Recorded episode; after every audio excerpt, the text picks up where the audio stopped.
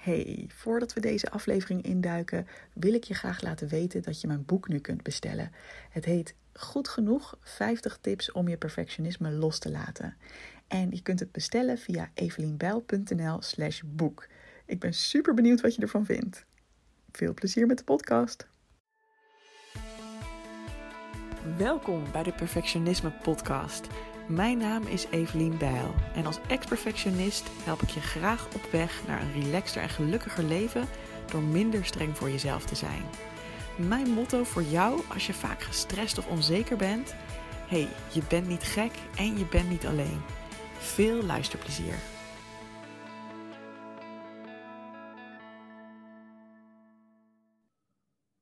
Alright, we zijn live en dit is een hele speciale aflevering van de Perfectionisme Podcast, want ik zit hier tegenover een stralende dame. Uh, ik zie haar via Zoom uh, en haar naam is Saida. Nou, dan, dan heb ik je net gevraagd hoe ik het uit moet spreken. Ik was niet benieuwd, gaat het lukken of niet? Saïda Elmajari, zeg ik het goed? Ja, ja, je doet het hartstikke goed. Saïda Amadjari, klopt. Saïda Elmajari, super fijn dat je hier bent, hartstikke leuk. Voor uh, de mensen die luisteren, wij kennen elkaar eigenlijk helemaal nog niet heel goed. We zitten samen in een cursus van uh, Charlotte van het Woud, Celine Charlotte op Instagram. Die gaat helemaal over je money mindset. Hè? Over hoe kun je nou um, ja, op een fijne manier met geld omgaan. Uh, en ook misschien wel zorgen dat dat meer wordt. Hè? Dat is natuurlijk uiteindelijk de droom. En ik zag jou, Saida, in een van de bijeenkomsten die we hadden. En ik vond jou zo'n powervrouw dat ik meteen dacht, ja, daar wil ik, daar wil ik eens kennis mee maken. Dus uh, superleuk dat je hier wil zijn. Op Instagram ben je groot, hè? Je hebt veel volgers op Instagram. Saida underscore inspiration woman, als ik het goed zeg. Juist, ja, klopt. Leuk. Nou, ik heb al iets, uh, ik heb je naam genoemd, maar vertel eens, wie ben je en wat doe je? Nou, allereerst bedankt voor de uitnodiging. Uh, I'm honored. Echt superleuk dat je, die, uh, dat je dat aan me hebt gevraagd. En uh, dat was natuurlijk ook een live waar we, waar we het hadden over connecties met elkaar maken. Connectie maken met mensen die je normaal niet snel zou spreken. Dus ik vind het alleen maar tof dat jij dacht van, hé, hey, dit is goed voor mijn podcast waar zoveel mensen naar luisteren. Dus een mooie insteek. Ik ben dus Saida Amadjari. Ik ben een uh, nuchtere Marokkaanse, Nederlandse moslima, geboren en opgetogen in het Westland. Ik ben negenentwintig jaar jong, gek op persoonlijke ontwikkeling en ondernemen.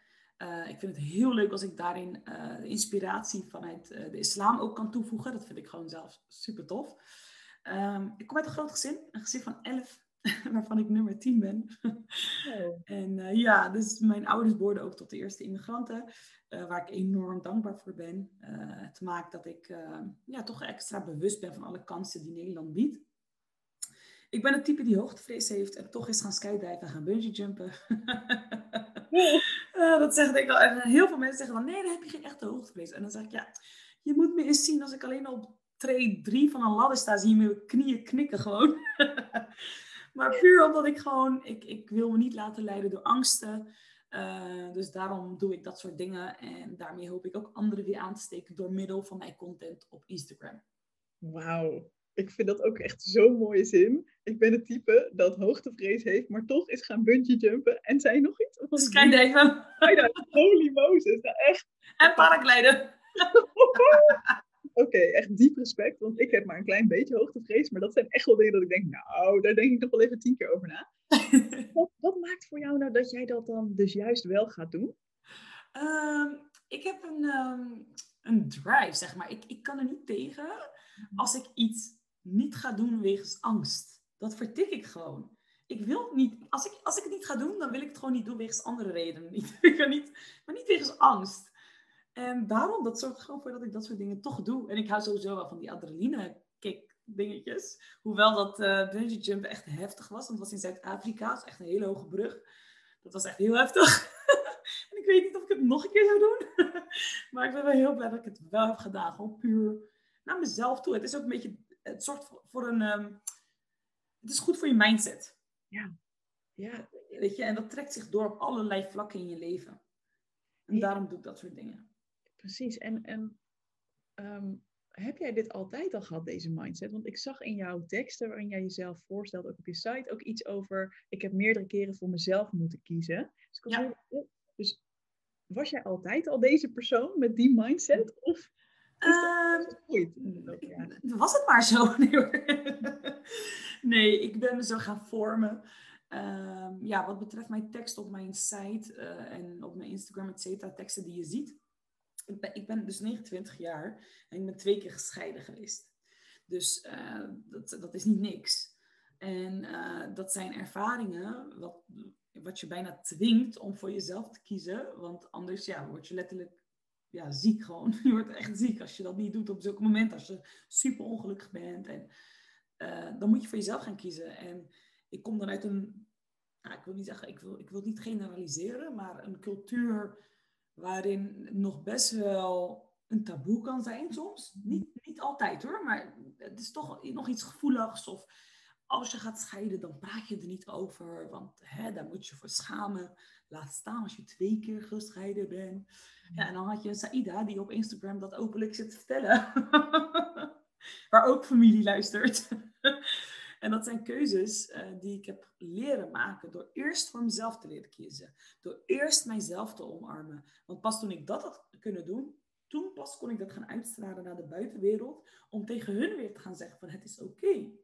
Je hoeft je niet te schamen voor een bepaalde... Het is al erg genoeg, een scheiding. Het is al pijnlijk genoeg. Moet je dan ook nog eens al gaan schamen? Oeh, die voel ik wel even. Ja, die voel ik echt even. Wat ik heel mooi vind hieraan is... Het sluit ook heel erg aan bij wat ik soms ook emotioneel perfectionisme noem. En daarmee bedoel ik dan... Soms maken we dingen mee die al moeilijk genoeg zijn. Hè? Nou, in jouw geval twee scheidingen. Um, hè? In mijn geval inderdaad ook wel eens relatiebreuken of gewoon... Dat je bijvoorbeeld super gestrest bent of gewoon hè, echt even er doorheen zit. Wat er dan kan gebeuren is dat er dan nog een laagje overheen komt van dat je je ervoor schaamt. En dat je het idee van wat is er mis met mij dat ik in deze situatie zit. Juist. En dan maak je het eigenlijk nog zwaarder voor jezelf. Terwijl het is al zo zwaar. En als Juist. Ik het hoor gaat het dus ook heel erg over juist dan zelfcompassie hebben. Hè? Dus lief zijn voor jezelf daarin. Ja, ja het, is, ik, het is echt best wel een harde wereld. En, uh, maar het is heel belangrijk om bewust te zijn van dat stemmetje in je hoofd. Omdat als jij daarvan overtuigd bent dat het een schande is. Kijk, al jouw belemmerende overtuigingen. De buitenwereld zal het altijd bevestigen. Want jij focust daarop. In jouw hersenen heb jij gefocust van scheiding is een schaamte. Dus alles wat dat kan bevestigen. Pikken jouw hersenen op. En zeg je tegen jezelf, ik zei het toch. Het klopt. En dat maakt dan dat het alleen maar een grotere waarheid voor jezelf wordt. Wat maakt dat je ander soort keuzes gaat maken. Ander soort mensen op je blijft a- a- aantrekken. Terwijl als jij bewust gaat zijn van... Hé, hey, wacht eens even. Ik heb deze gedachte over mijzelf. Die klopt eigenlijk niet. Ik heb hier helemaal niks aan kunnen doen. Ik ben een huwelijk ingestapt. Ik heb mijn best gedaan. Ik ben gaan liefhebben. De ander heeft mij, is mij ook gaan liefhebben. Maar wegens bepaalde redenen gaat het gewoon niet. En kiezen wij gewoon de vorm uit elkaar te gaan. Dat is oké. Okay. Het is moedig juist dat je dat doet. En op het moment toen ik dat ging zeggen en beseffen, toen ging de buitenwereld dat ook bevestigen. Dat is het mooie eraan. En toen kreeg ik opeens allemaal mensen die, die zeiden, oh, wat goed van je of wat knap van je. En heel veel vrouwen die zich daardoor durven open te stellen bij mij, nu tot de dag van vandaag, dat ik berichten krijg van mensen die bijvoorbeeld in een super ongelukkig huwelijk zitten, maar niet eruit durven, want hé, hey, hun ouders vinden het niet oké. Okay. Of hé, hey, wat gaat de omgeving zeggen? Of hé, hey, ik heb een kind, ik kan het niet maken. Allemaal belemmeringen waar zij, waar zij in zijn gaan geloven. Maar ik geef ze in ieder geval het beeld dat het niet zo hoeft te zijn. Ja, hey, en, en dit, is, dit is prachtig wat je zegt. En, en kun je ons eens mee terugnemen naar hè, de Saïda die misschien nog niet al deze wijsheid had? En die misschien zelf ook wel worstelde. Kun je daar eens een voorbeeld van geven? Ja, hoe ja dat... ik worstel natuurlijk nog steeds ook met mezelf. Want uh, de, ja, ik, ben, ik ben ook geen robot. Nee, we, zijn ook emoties. we zijn allemaal mensen met, met worstelen, ja, toch? Ja. Als je eens bent ont- uitgegroeid, heb je weer een nieuwe uitdaging. Nee, helemaal eens. Maar wat ik vroeger, wat ik heel erg herken, maar wat ik nu, nu ik ouder ben, kan terugkijken, weet je. Is heel erg de... De niet gewoon enorm om, um, om leuk gevonden te worden. Mm. Dat ik aardig genoeg was. Dat ik ertussen paste. Ik was dan... Ik groeide op in een Nederlands dorp, Naaldwijk. En ik was dan Marokkaans, moslim. Um, later wist ik ook dat ik H S P'er was en zo. Dus ik voelde mij heel erg anders. Terwijl het ligt niet aan dat anderen mij anders gingen behandelen of zo. Dat zat in mijn hoofd. Mm. Dus ik was altijd op zoek van... Oké, okay, op school moet ik zo en zo, want dan vinden ze mij aardig. Thuis... Moet ik hier en hier rekening mee houden? Want dan kan ik dit en dit niet zeggen. Uh, weet je, continu worsteling met je eigen identiteit, waardoor je niet eens erachter komt wat jij wil, wie jij bent. Je bent alleen maar zo'n chameleon die zich aan het aanpassen is op de buitenwereld. Uh, ben ik grappig genoeg? Ik was heel erg, ik was altijd de clown, hè? Want als een ander ging lachen, dan dat betekende dat diegene mij wel mocht, weet je? Dus heel erg daarmee bezig. Ja, dit is zo onwijs herkenbaar wat je nu zegt. Dat vind ik heel... Ik kreeg ook weer helemaal kippenvel. Uh, dat heb ik volgens mij altijd als jij dingen zegt. Ja.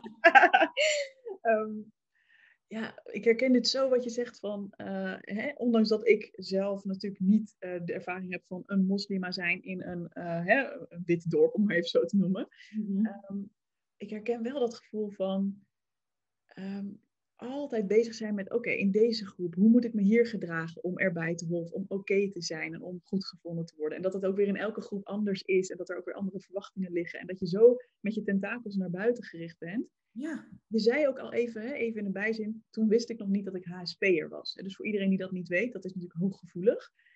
Denk je ook dat het daarmee iets te maken heeft misschien? Dat je dan ook heel erg ziet van, oeh, wat vinden andere mensen? Ik denk dat het versterkt. Kijk, wat jij net zei van, hey, ondanks dat ik geen moslima was in een uh, witte dorp, heel zwart-wit trouwens, um, had ik die emoties ook. En dat, is gewoon, dat zijn gewoon al die basisbehoeften die we als ja. mens hebben. We zijn allemaal mensen. En we, hebben, we willen allemaal erbij horen. Iedereen wil dat. Dat is gewoon identiek. Dus dat, daar hoef ik geen moslim voor te zijn. Daar hoef jij geen Evelien voor te zijn. Dat zit gewoon in ons. En dat zorgt voor die worsteling. Um, je zei... Wat vroeg je nou wel? Sorry. Oh ja, H S P. Of ik dat... Uh, ja. Ik denk dat dat daarmee te maken heeft. Kijk, dus wat ik ermee wil zeggen is... Sowieso hebben we dat dus. Dat gevoel. En horen we erbij. Maar als je dan ook nog eens een H S P'er bent... Dan, voelt, dan komt alles extra binnen. Dus als je dan bijvoorbeeld een kamer inkomt en er is spanning of iemand kijkt even gek naar jou, uh, dan voel je dat extra. En als je dan onzeker bent, ga je het bij jezelf zoeken. Je hebt nog geen idee dat jij H S P'er bent. Dat, gewoon, dat dat een emotie is. Je hebt nog niet geleerd dat mensen vanuit hun referentiekader kijken, vanuit hun bril. We nemen alles persoonlijk. Als je het niet aan je persoonlijke ontwikkeling werkt en daar bewust van wordt, neem je alles persoonlijk. We nemen alles persoonlijk. De wereld draait om ons. En ik zeg ook altijd, de mens is ook eigenlijk egoïstisch. Want we denken heel de tijd dat het om ons draait. En dat iedereen met ons bezig is ook. Ja. Ja, ja, ja, ja zeker. Nou, iedereen is met zichzelf bezig. Ja. En dat is grappig, want als je inderdaad kijkt naar iemand die zich zo voelt, dan zou je het laatste wat je denkt is, oh, die is egoïstisch, want die denkt alleen maar aan anderen, wat vinden anderen van mij? Maar het is ook inderdaad heel erg van, oh, alsof iedereen de hele tijd met jou bezig is. En dat valt ja. heel erg mee. Ja, mensen, die zijn allemaal met zichzelf bezig. En dat zijn allemaal van die hulpmiddelen, gedachtentools die mij hebben geholpen om te staan waar ik nu sta. En dat zijn nog gedachtentools die ik dan nog steeds moet herhalen. Snap je? Als ik weer in een situatie kom, dan... Uh, kijk, sowieso heb ik natuurlijk geleerd om met het H S P beter om te gaan, mijn energie beter te voelen, mijn eigen energie te bewaken. Uh, ik, heb echt een, ik fantaseer gewoon soms echt een bubbel om me heen. En denk, dit is mijn veilige energie, happy space. En dat andere is niet van mij. Laat ik daar. Maar de gedachtegoed dan ook weer. Als, stel je voor, er is iemand echt naar. Uh, dat je echt denkt gewoon. Diegene zegt iets over jou. Wat, wat jij niet bij jouzelf vindt passen. Dus dat kan nooit persoonlijk zijn. Diegene kent jou blijkbaar niet goed genoeg. Ja. Dus dan denk ik, ja, het is niet persoonlijk. Ja. Het is gewoon een beleving van die andere persoon. Dat kan. Hele, dat vind ik een hele mooie tip. Dit is er ook eentje die jij benoemde inderdaad in de sessie waar wij samen in zaten in die cursus. Hè? Van, ja, als mensen een vooroordeel hebben, waar dat vooroordeel maar over gaat, misschien dat je het je vroeger persoonlijk aan zou trekken. Klopt dat? Zeg ik dat goed? Ja, ja, ja zeker. Zullen we dat eens vergelijken? Hoe was dat vroeger? Wat, wat dacht je dan vroeger en wat voelde je vroeger versus nu, zeg maar? Ja, vroeger, kijk, alle, wat ik net tegen je zei, de buitenwereld bevestigt dat wat jij al denkt. Dus toen ik vroeger dacht, ik ben raar, of ik hoor er niet bij, niemand vindt me aardig, uh, ik pas er niet bij. Dan, en er gebeurt zoiets, en iemand zegt iets naars, dan was dat voor mij een bevestiging. Want zie je, dat klopt. Anders zou diegene dat toch niet zeggen? En nu... nu next level. Wat gebeurt er? Je zit helemaal, ik zie jou helemaal opleven. Ja, en ik, oh, gelukkig. Ik ben zo blij dat ik niet meer zo ben. Ja, ja dat is er zo fijn aan. Ja, dat is toch naar als je zo... Word je continu beïnvloed door je externe factoren. En we hebben totaal geen invloed op die externe factoren. Dus dat is heftig. Dus dan betekent dat jouw dag en jouw moed draait om alles wat buitenaf jou speelt, waar jij geen controle op hebt. Ja. Hoe, weet je nog hoe jij bent begonnen om dat om te gaan draaien? Dus wanneer heb jij voor het eerst doorgehad van, hé, maar wacht eens even, misschien hoef ik niet zo te denken over mezelf en over anderen? Poeh, um, ik, ik denk dat dat een proces is geweest. Dus um, ik denk naar mijn scheidingen. Ik, ik was twee keer gescheiden. En toen ging ik echt, en ik was toen eigenlijk al wel wat bezig met persoonlijke ontwikkeling, maar nog niet zo diep naar mezelf. En toen ging ik echt heel erg naar mezelf kijken, in de zin van niet straffend, want ik denk dat straffen nooit helpt om zo naar jezelf te kijken. Dat geeft geen energie om aan jezelf te werken. Maar echt van, hé hey Saida, wat maakt dat jij verliefd bent geworden op zo'n type persoon die mm. eigenlijk bij jou past? Mm. Wat maakt dat jij zo'n type hebt aangetrokken? Wat maakt dat jij bepaalde signalen niet hebt herkend? Er is iets waardoor ik keuzes maak. Dus zonder diegene de schuld te geven. Zonder mezelf de schuld te geven. Wat maakt dat ik in die situatie terecht kwam? En dat was een antwoord. Als je dat wil delen hoor. Als het niet te persoonlijk is. Wat, wat... Oh nee, geen probleem. Ik deel dit soort dingen ook op mijn Instagram. Um, en toen ben ik... Um, toen luisterde ik heel veel naar Tony Robbins. Mm-hmm. Gewoon een geweldige man trouwens. En toen kwam ik achter N L P. En toen ben ik de opleiding N L P Practitioner gaan doen. Als middel om één, dieper bij mezelf te komen. Want ik was ook best wel verhard. Ik voelde mijn emoties niet meer. Tenminste, ik voelde blijdschap en boosheid. Maar, maar echt verdriet of zo. Ik was echt verhard. Dus daar wilde ik wat aan doen. En ik dacht, dan heb ik meteen coaching tools als co- coach. Dan leer ik het eerst bij mezelf. En dan weet ik hoe ik het bij anderen kan doen. Hoe, mag ik vragen hoe dat kwam, denk je? Want... Het... Ik herken dat ook wel een beetje van dat ik verdriet een tijd lang niet goed gevoeld heb. Dus dat ik inderdaad, of inderdaad, als ik, als ik dan iets negatiefs voelde, om het maar even zo te noemen, dan was het inderdaad boosheid en blijdschap, maar het was allemaal een beetje gedempt of zo. Ja, ja. Weet je, als je daarop terugkijkt, hè, hoe komt dat, denk jij? Muurwalling, dat is een uh, zelfbeschermingmechanisme. Ja. De een uh, reageert door de hele wereld de schuld te gaan geven, hè, bij zichzelf. De een doet dus een muur omhoog. De ander vergaat in een slachtofferrol. Weet je, er is altijd, je hebt een reactie. En ik was dus, en jij waarschijnlijk ook, iemand die de muur omhoog deed. Want als de muur omhoog is, dan heb je minder pijn. Ja. Dat is lekker veilig. Ik vond het ook heel fijn dat die muur er was. Ja. Voor een periode. Daarna niet meer. Toen dacht ik, hé, hey, wacht, dit is niet fijn. Weet je, ook in mijn geloof, ik voelde dingen niet meer. Dat vond ik niet fijn. Ik dacht, hé, hey, waar is dit? Ik ben zo verhard, weet je... Ik vond het zo naar. Het was echt zo... Eigenlijk zo... Ja, een depressieachtig gevoel is het. Heel... Ik zei altijd alsof je dood bent van binnen. Mm. En dat is zo'n naar gevoel. Dat ik dacht, nee, dit wil ik niet meer. Dus toen ging ik zoeken naar oplossingen. Door te investeren in mezelf. En toen kwam ik dus op N L P. En dat was al een goede stap. En ik ging ook gewoon naar een psycholoog. Daarna kreeg ik een psychotherapeut als vriendin. Dat is nog steeds mijn vriendin. Die zit ook in die cursus trouwens. Ja, dat is ook heel cool. Ik wil haar ook ga, zeker gaan interviewen. Ja, Fatima Jelti, geweldig. Echt. Als, ja. als ze begint te praten, hou ik mijn mond. En dan zit ik alleen maar te luisteren. En denk ik, wat voor nuttigs komt er weer uit? Ja. Dus zij is ook, ze heeft ook een belangrijke rol gespeeld. Sabrina ook, die ook in de, in de cursus zit. Dat is een relatiecoach. Dat was voor mij ook heel goed om te reflecteren. Die spiegel te krijgen. Heel erg op mijn eigen rol. Nou, dat heeft mij enorm geholpen. En sindsdien, ik stop nog steeds niet met persoonlijke ontwikkeling. Ik ben, ik, er is altijd wel, denk ik, minimaal twee cursussen waarmee ik bezig ben. Of een paar boeken waarmee ik bezig ben. Ja, ja. Ja. Hey, en um, volgens mij hadden wij ook even, we hadden contact via de D M, hè, via Instagram. En um, toen hadden we het ook even over van, hey, wil je in de perfectionisme podcast komen? En toen zei je, oh ja, perfectionisme, ja, daar heb ik juist eigenlijk niet zoveel last meer van. Nou, supergoed, heel fijn. Maar volgens mij noemde je wel, ik heb in het verleden wel last gehad van faalangst. Klopt dat? Ja, dat ja, ja, ja. Kun je daarover vertellen? Wat, wat, hoe zag dat eruit bij jou? Ja, door jou besefte ik van, oh ja, dat is ook perfectionisme geweest. Door jou besefte ik dat. Um, ja, hoe dat eruit zag. Ik ging gewoon echt niks uitproberen waarvan een kans was op falen. Dus ik ging al alleen maar doen als ik zeker wist dat ik zou slagen.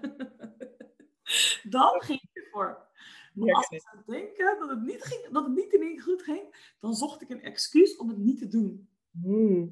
Kan je nog iets noemen waarvan je weet van, oh ja, dat was zo'n ding, dat durfde ik eigenlijk helemaal niet. En ik vind en sowieso, even tussendoor, hoe mooi dat jij nu iemand bent die denkt, ik heb hoogtevrees en ik ga bungee jumpen en skydiven. Even, even om de ontwikkeling te laten zien hier. Maar, heb, heb je een voorbeeld in je hoofd van, ja, dat, dat, dit soort Oeh, dingen vond ik dan heel spannend.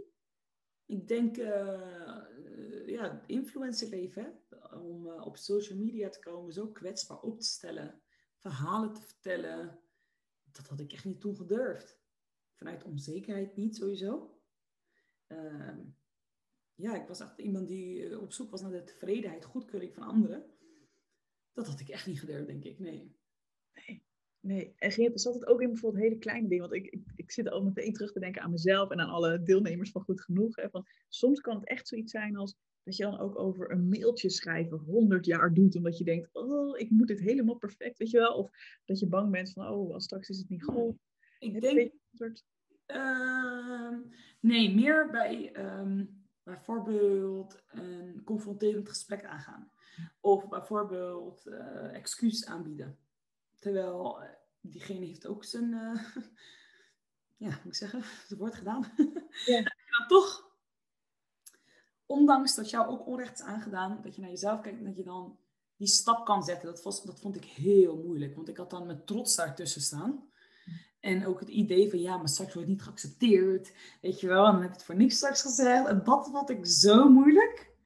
En dat, ja, dat kan ik nu wel. Nog steeds vind ik het soms een beetje lastig, maar ik doe het wel. Ja, want het vergt ook iets van naar jezelf kunnen kijken, hè? Heel eerlijk. En ook zien van, wat is mijn aandeel in dit geheel geweest? Ja, dat, dat had ik spannend. Ja, mooi. Dan zou ik eerder, denk ik, gaan in die slachtofferrol.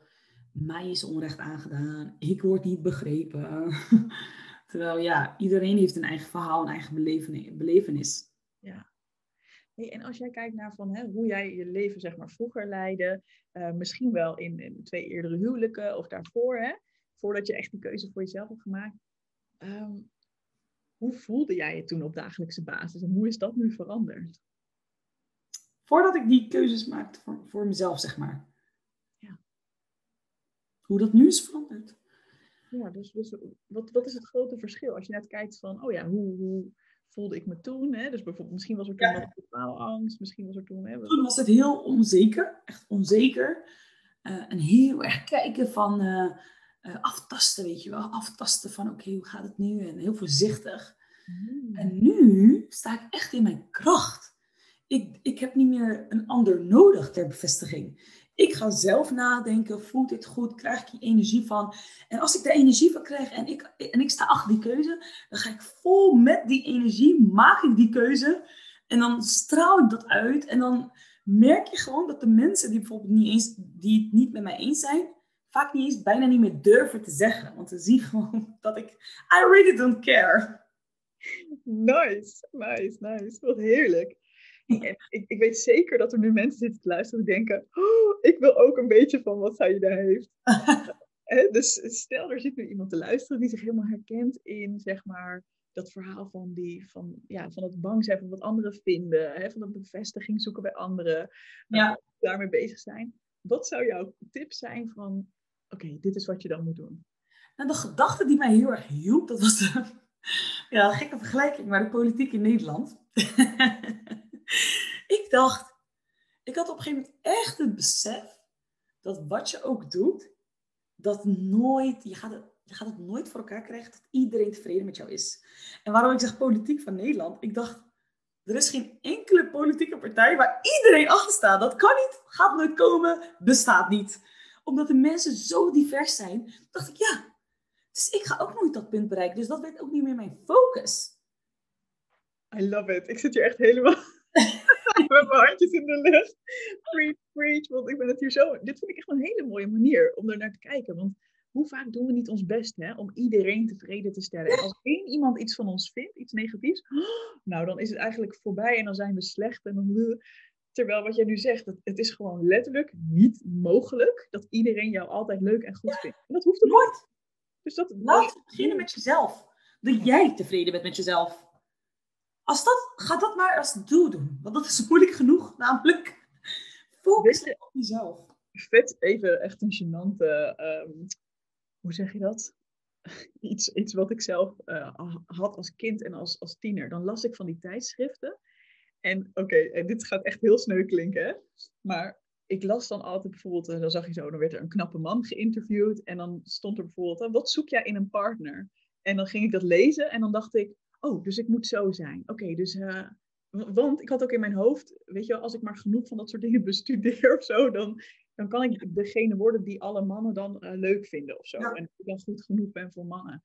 En dan, maar dan raakte ik ook een beetje in de knoop, want dan was het de ene keer van, ja, ik hou heel erg van extra, hè, uitbundige vrouwen. Dan dacht ik, oké, okay, ja, leuk, dus ik moet uitbundig en spontaan zijn. En de volgende keer was het, ja, ik hou wel een beetje van rustige, mysterieuze types. En dan dacht ik, oh nee, maar, oh, dus dan moet ik dat meer zijn. Yes.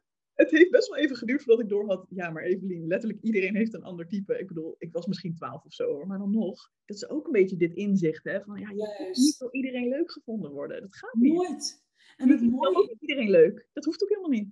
Nee, gelukkig maar. En het mooie is, als jij jezelf gaat omarmen en gaat stralen vanuit jouw kracht, dan ga je mensen aantrekken die bij jou willen zijn om wie jij bent. En niet om wie jij probeert te zijn, want het gaat je ook nooit lukken om dat vol te houden, want dat ben jij niet. Dat ben jij niet. Doodvermoeiend. Je wil mensen aantrekken die, die juist jou zo leuk vinden en gezellig en leuk in omgang om wie jij bent. Want dat hoef je ook niet te faken. Weet je, en dat zorgt er gewoon voor dat je jezelf alleen maar nog meer gaat omarmen. Het, het, het heeft zoveel voordelen. Love it. Love it. Dit is echt, dit is echt even truth bomb hier. Superleuk. Hey, en ik ben gewoon een heel nieuwsgierig mens. En ik zag, ik, je hebt net al een taboe benoemd. Hè? Want je had het net over, voor een, voor een deel kan het in jouw cultuur taboe zijn om te scheiden. Dat geldt niet voor iedereen en altijd. Maar er zit een beetje gevoeligheid in, hè? Ja, ja, ja.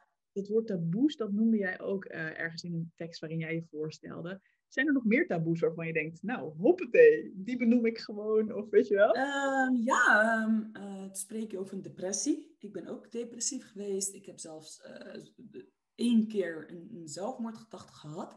Dat was voor mij echt een dieptepunt. En dat hoor je gewoon, of niet. En als iemand het zegt, dan is het niet uit een mos- moslim die het zegt, want... Omdat ze als moslim dan al met zichzelf struggelen ermee. Ze vinden het heel erg dat ze dat hebben gedacht. Dus ze blamen zichzelf.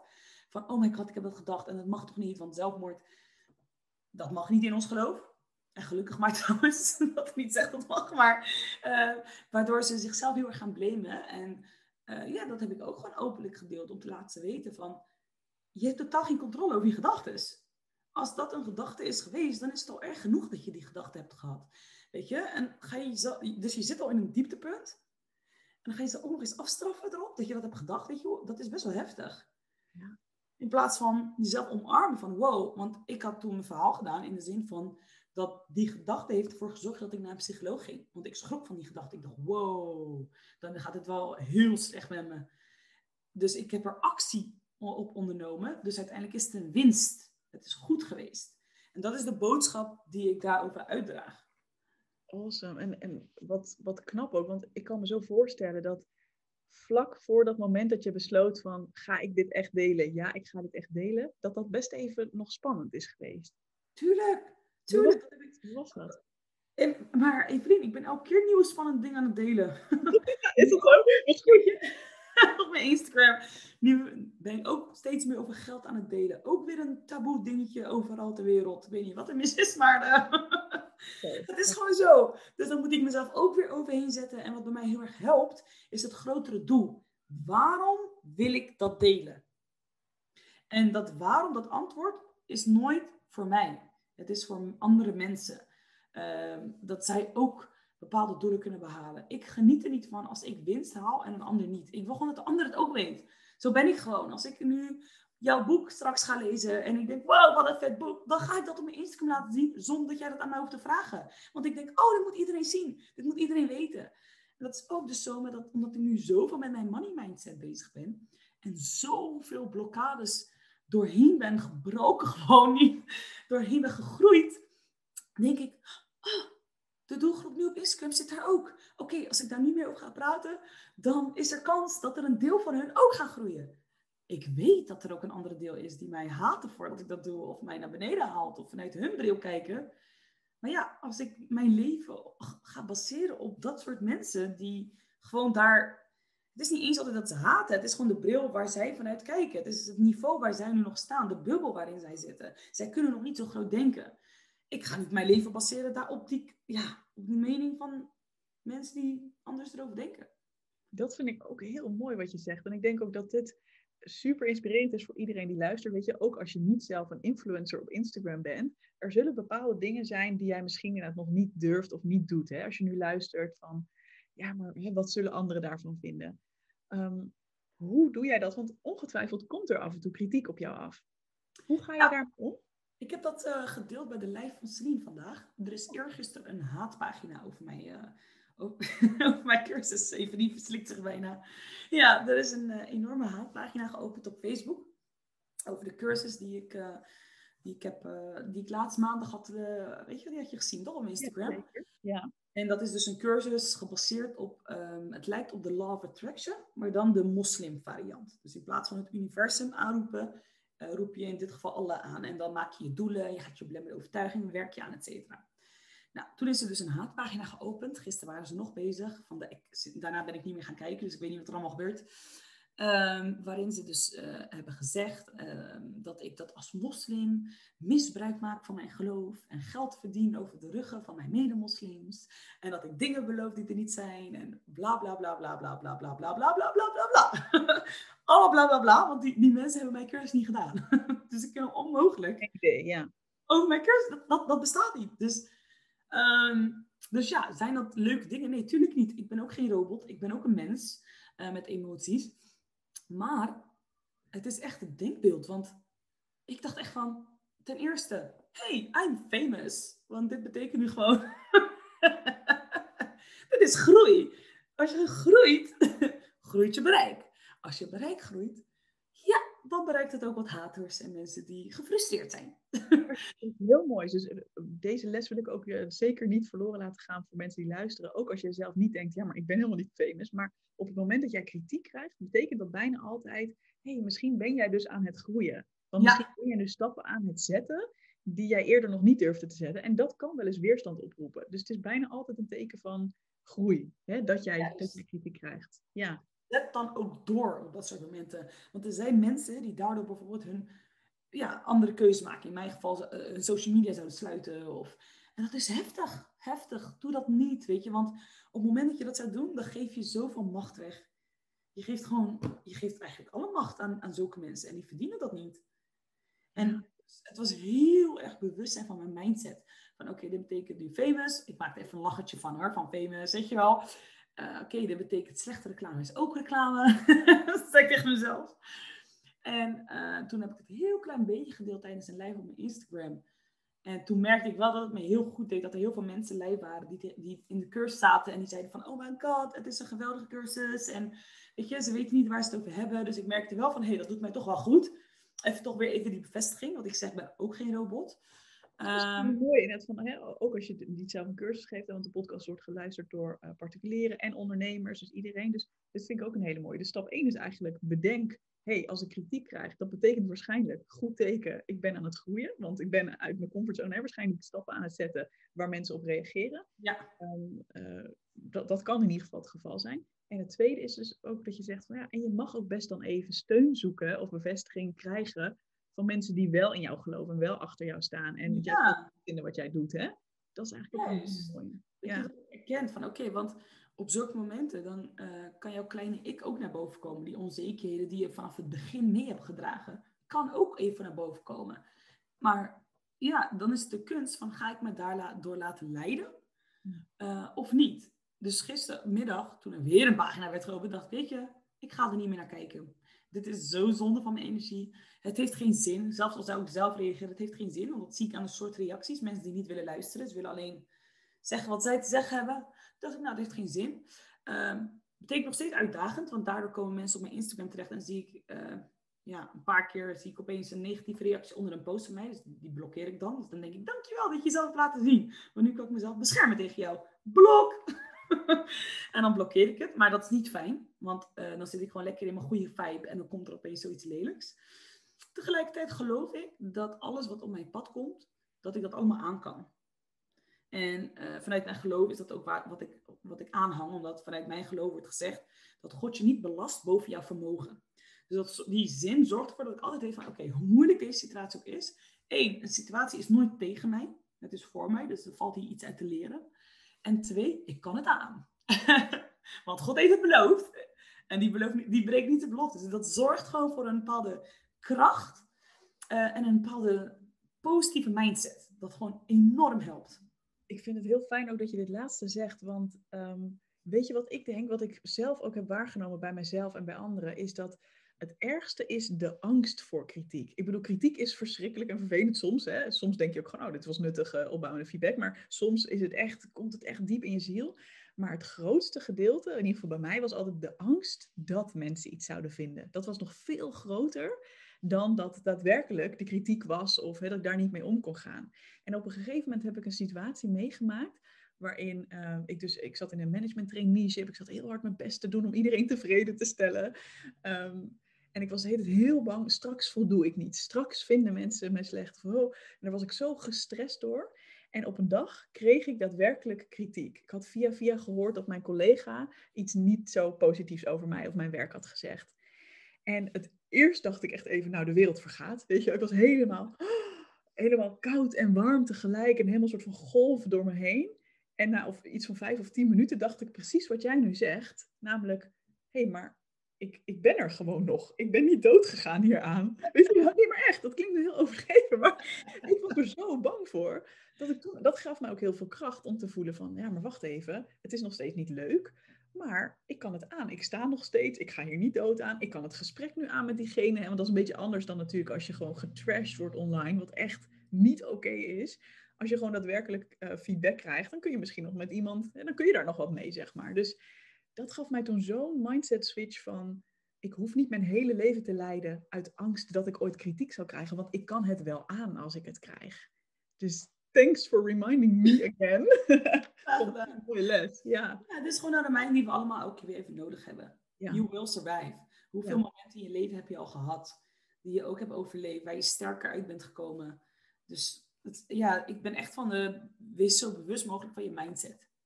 Awesome.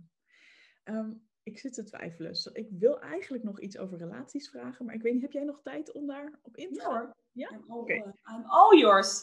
Heerlijk dit, heerlijk. Um, want je had het net ook even over, hè, toen wij even met elkaar kletsten voordat we live gingen. Um, had jij het over wat jij vaak ziet gebeuren als mensen hè, gaan samenwonen of gaan, in jouw cultuur gaan trouwen, trouwen en samenwonen. En hoe dan mensen zichzelf tegenkomen. En hoe dat nu bij jou eigenlijk hartstikke goed gaat in jouw huwelijk. Zeg ja. je, wat, wat, wat heb je geleerd? Wat kun jij ons meegeven? Ja, ik ben natuurlijk wel, uh, ik, ik ben ervaringsdeskundige. Ik ben ja, zeker getrouwd geweest voordat het goed ging bij deze. Hoe cool dat je dan nu ook echt voelt van ja, maar ik heb er ook echt van geleerd. Weet je. Ja, omdat ik, nou, wat ik tegen je zei net, van na de tweede scheiding ben ik echt hard aan mezelf gaan werken. Alleen maar op mezelf gaan inzoomen. Alleen maar op mezelf. Oké, okay, waar komen alle belemmeringen vandaan? Mijn innerlijke kind, uh, psychotherapeut, een traumapsycholoog, een normale psycholoog, een relatiecoach, uh, N L P, cursussen, echt niet normaal. En mijn geloof ook, heel veel vanuit mijn geloof ook. Ik heb zoveel aan mezelf gewerkt en continu aan, met mezelf bezig geweest. En toen daarna gaan kijken, oké, okay, wat... Toen ik eenmaal mezelf beter kende, wist ik ook beter, oké, okay, wat past dan bij mij? Wat haalt het beste uit mij en wat haalt het slechtste uit mij? Ik heb daar een soort profiel van gemaakt. En dit is, zeg maar, en dit is eigenlijk ook een beetje die cursus die ik voor moslims geef. Is zeg maar dan, dat je dan smeekbedes maakt van jouw dromen die je aan God vraagt. En één daarvan was een bepaalde soort type man. En het gaat dan om dit mindset dat je dan zo'n vertrouwen hebt. Dat die partner dan ook echt, in dit geval partner. Hè, kan ook of je droomhuis gaan komen, ambities gaan, kinderen, maakt niet uit. Maar in dit geval, één daarvan was een bepaalde soort partner. Dus ik omschreef ook een bepaalde soort partner in mijn gebeden als ik dat vroeg aan God. Dat zorgde ervoor, als jij beter weet wat jij specifiek wil, en er komt dan een man op jouw pad die niet in dat plaatje past, dan kon ik zeggen, oké, okay, dit is niet die ene droomman die ik in gedachten heb. Klaar. Dus, ik geef het niet eens een kans. Want ik heb heel goed nagedacht over die ene persoon die wel bij me past. Daar twijfel ik niet meer aan, et cetera. En ik laat me ook niet leiden door emoties, want ik laat het niet eens zo ver komen dat die emoties komen. Want ik had ook van mezelf geleerd, als de emo- emoties eenmaal komen, dan gaat er iets uit daarboven. Dan komt er een hele grote roze bril op mijn neus. Gewoon heel groot. Ja, ja. Komt een lichtje doorheen, zeg maar. Ja, niet te doen. Dat heb ik ook van mezelf geleerd. Van, oké, okay, Saida, zorg ervoor dat het niet zo ver komt. En dus op een gegeven moment toen mijn huidige partner echt in mijn leven kwam, toen her, dus herkende ik hem eigenlijk. Omdat ik zo zeker... Ik keek al uit naar zijn komst. Heel apart. En ik had zelfs al een brief gemaakt naar hem. Die staat ook op uh, N P O drie volgens mij. De site kan je hem ook zien. Daar heb ik een brief, dat ik een brief voorlees. Waarin ik eigenlijk gewoon een brief naar hem had gemaakt. Zonder dat ik hem kende. Zo zeker was ik ervan. En uh, ja, snap je nu ook waarom zoveel mensen die cursus kopen trouwens? Ja, ik snap het ook. Het klinkt goed. Dat is de essentie, zeg maar. En toen hij dus op mijn pad kwam, um, was het heel veel rationeel nog. Maar dat was voor mij goed. Voor mij als persoon, hoe ik in het leven sta, wat ik wilde, was dat voor mij goed. En, uh, en die gevoelens kwamen daarna pas heel rustig aan. Wij zijn ook heel snel eigenlijk gaan trouwen, zonder dat we elkaar jaren hebben gekend of zo. We hebben elkaar... Dat we elkaar gewoon, gewoon zakelijk kenden was een paar maanden, denk ik. Vier maanden of zo. En dat we echt officieel elkaar gingen leren kennen. En zeiden van, oké, okay, dit is de intentie om te trouwen. Weet je, als moslims is dat niet van samenwonen, maar echt trouwen dan. Um, dat heeft denk ik twee weken ongeveer geduurd voordat hij langs mijn vader kwam. Dus dat klinkt best wel snel en zo. Maar ik heb natuurlijk andere ervaringen gehad. Wat anders was gegaan en ook niet goed afliep. Dus voor mij, ik had iets van, ja, het een zegt niet het ander, weet je. En, um, en toen is mijn gevoelens alleen maar groter geworden en zo. Maar wat ervoor heeft gezorgd, wat jij net zei, van oké, okay, wat maakt dan dat dat nu goed ging? Ik heb daar goed over nagedacht, waardoor ik ook ander soort gesprekken kon voeren. Ik kon hem vragen stellen die voor mij belangrijk waren en hij ook. Hij is ook altijd met persoonlijke ontwikkeling bezig. En hij kon het andersom ook. Hij kon ook eerlijk zeggen wat zijn valkuilen waren. Ik kon dat ook eerlijk zeggen, waardoor we eigenlijk heel zakelijk bijna zo'n gesprek aankondigen van oké, okay, past dat dan bij elkaar? Ik heb hem zelfs... Uh, een liefdestest laten maken. Wie dat niet kent, dat is echt heel erg leuk. Volgens mij kun je gewoon googlen liefdestest. Ja, five love languages. De five love languages, inderdaad. Wat zijn jouw, jouw liefdestalen, Saida? We hadden precies dezelfde liefdestaal. Dat stond bovenaan. Dat was quality time. Heerlijk. En dat is leuk, want even voor wie dit niet kent, het idee erachter is dat uh, je zeg maar vijf soorten liefdestalen hebt. En dat is eigenlijk, hè, vaak heb je er één of twee of een paar die dan bij jou sterker aanwezig zijn. En dat is eigenlijk hoe jij je geliefd voelt. Juist. Dus quality time is, dan voel jij je dus heel geliefd als die ander tijd met jou wil doorbrengen. Dat je echt ja. samen iets tofs... Enorm. Ja, en ik heb, die, die is bij mij ook heel hoog, maar ik, bij mij is de allerhoogste words of affirmation. affirmation. Ja, dus dat betekent, ik moet het echt horen. Mensen moeten tegen me zeggen, ik vind je leuk, ik vind je lief. Dan voel ik me geliefd, weet je wel. En um, het leuke daaraan is dat je dus inderdaad kan kijken, hoe zit dat bij mijn partner? En um, het is niet zo dat als je daar niet één op één op matcht, dat je dan geen relatie kan beginnen. Yes. Maar dan is het extra belangrijk om te weten van, hé, hey, oké, okay, maar jij vindt het bijvoorbeeld belangrijk als ik lieve kleine dingen voor jou doe. Oké, okay, yes. nou, daar, ook al is dat niet mijn eigen liefdestaal, hè, dan is het misschien niet mijn neiging om dat te doen. Dan ga ik dat toch doen, omdat ik weet dat jij je daardoor geliefd voelt. Juist. Het redt echt relaties, als je dat doet. Want het kan zijn dat twee mensen inderdaad elkaar enorm lief hebben, maar ze ervaren het niet van elkaar, omdat ze allebei een andere liefdestaal hebben. En ik heb het gehad met een date, even tussendoor. Dat Ik ben een keer op tv geweest om te gaan daten, voor mijn first date. En uh, ik heb daarbij gehad, dat was echt een hele aardige kerel. Maar die ging dan voor mij een lamp ophangen en mijn bed in elkaar zetten of zo, weet je wel. En dan dacht ik, ja, ik vind het heel aardig dat je dat doet, maar zeg gewoon een keer dat je me leuk vindt. Zijn liefdestaal was acts of service. Ja, ja klopt. Oh, maar wat goed voor jou, dat je dat dan herkende ook. Ja, ja. En ik dacht nog even van, misschien gaat het nog werken, maar nee, we kwamen er niet uit. Maar dat is wel een mooie tip inderdaad. Dus dat heb jij eigenlijk al in een heel vroeg stadium met jouw huidige ja, man. Het is gewoon, en uh, ook die zestien persoonlijkheden testen en zo. En nou, echt gewoon, echt. Ik heb gewoon een soort van batterij aan test gestuurd van, oké, okay, voordat we verder gaan, wil ik eerst even precies weten. Ja, waarom we jaren leren kennen als het ook zo kan? Is ook zo, is ook zo. Ik vind het de afslag nemen. Gewoon sneller, huppatee. Ja, dat, maar dat heeft echt geholpen, Evelien. Dat heeft echt geholpen. Ik geloof het. Dus uh, ja, en dat zorgt gewoon voor... En als jij dan hebt uitgesproken wat je belangrijk vindt, et cetera, en je gaat dan samenwonen, en je bent allebei van het reflecteren, ja, dat gaat gewoon heel goed. Dat gaat echt supergoed. En dat betekent niet dat het perfect is, want het zijn nog steeds twee mensen, twee verschillende mensen die onder één dak gaan. Maar het verlicht een hoop en het zorgt ervoor dat dingen niet ophopen. Omdat je dan bijvoorbeeld allebei hebt uitgesproken dat het belangrijk is om te communiceren. Allebei, weet je... Communicatie vind ik echt heel belangrijk trouwens. Dat is echt super belangrijk. Dat zat echt bij mijn droompartneromschrijving. Uh, ik vind intelligentie ook heel belangrijk. Ik vind het heel belangrijk om bepaalde... je verliest het hart te knikken, dat het ook zo is.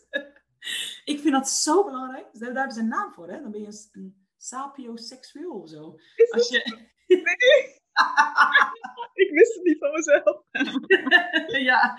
ja, dat is een naam voor. Als je intelligentie echt super belangrijk vindt. Heel belangrijk, ja. Dan, uh, ja, dat heb ik ook. Echt, het gaat, het gaat, je kon nog een soort droompartner zijn, maar als je niet... In, ja, ik denk niet dat ik super de allerslimste ben, maar ik vind een bepaalde mate van intelligentie gewoon belangrijk. Ja.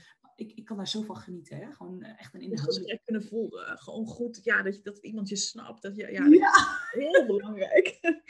Het is wel leuk, want ik heb ook een keer, nu jij dit zo zegt, moet ik terugdenken aan dat ik, uh, uh, ik denk een jaar of zestien was. Ik woonde toen in Suriname en toen had ik een lijstje gemaakt in mijn hoofd van mijn vijf eigenschappen van mijn ideale partner. Maar er zitten oppervlakkige dingen tussen en ook dingen die... Het, het is uiteindelijk wel allemaal uitgekomen, want ik wilde iemand... Ja, het werkt. Lief is, gewoon als in lief, gewoon die goed, weet je wel, zorgzaam, goed voor jou zorgt, dat je gewoon je fijn voelt. Intelligent, sowieso. Humor.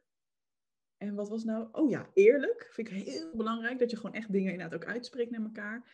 En volgens mij had ik dat die langer is dan ik. Dat is heel belangrijk. Nou, het is, het is uiteindelijk allemaal gelukt. Terwijl ik weet nog dat ik dat toen vertelde aan een nicht van mij. En dat zij zei, ja maar Evelien, straks kom je iemand tegen en dan heeft hij een van die dingen niet. En is het dan niet je... En ja, alsof ik dan heel moeilijk deed. Dacht ik, nee, maar dit zijn voor mij wel echt essentiële dingen. Ja, misschien langer dan ik had ik nog op kunnen inleveren. Maar de andere dingen... Hmm. Maar daar moet je aan vasthouden, Evelien. En dat is de maatschappij, hè? Dat is wat je heel veel hoort. Vooral als je een dertig-plusser bent. Ja, maar...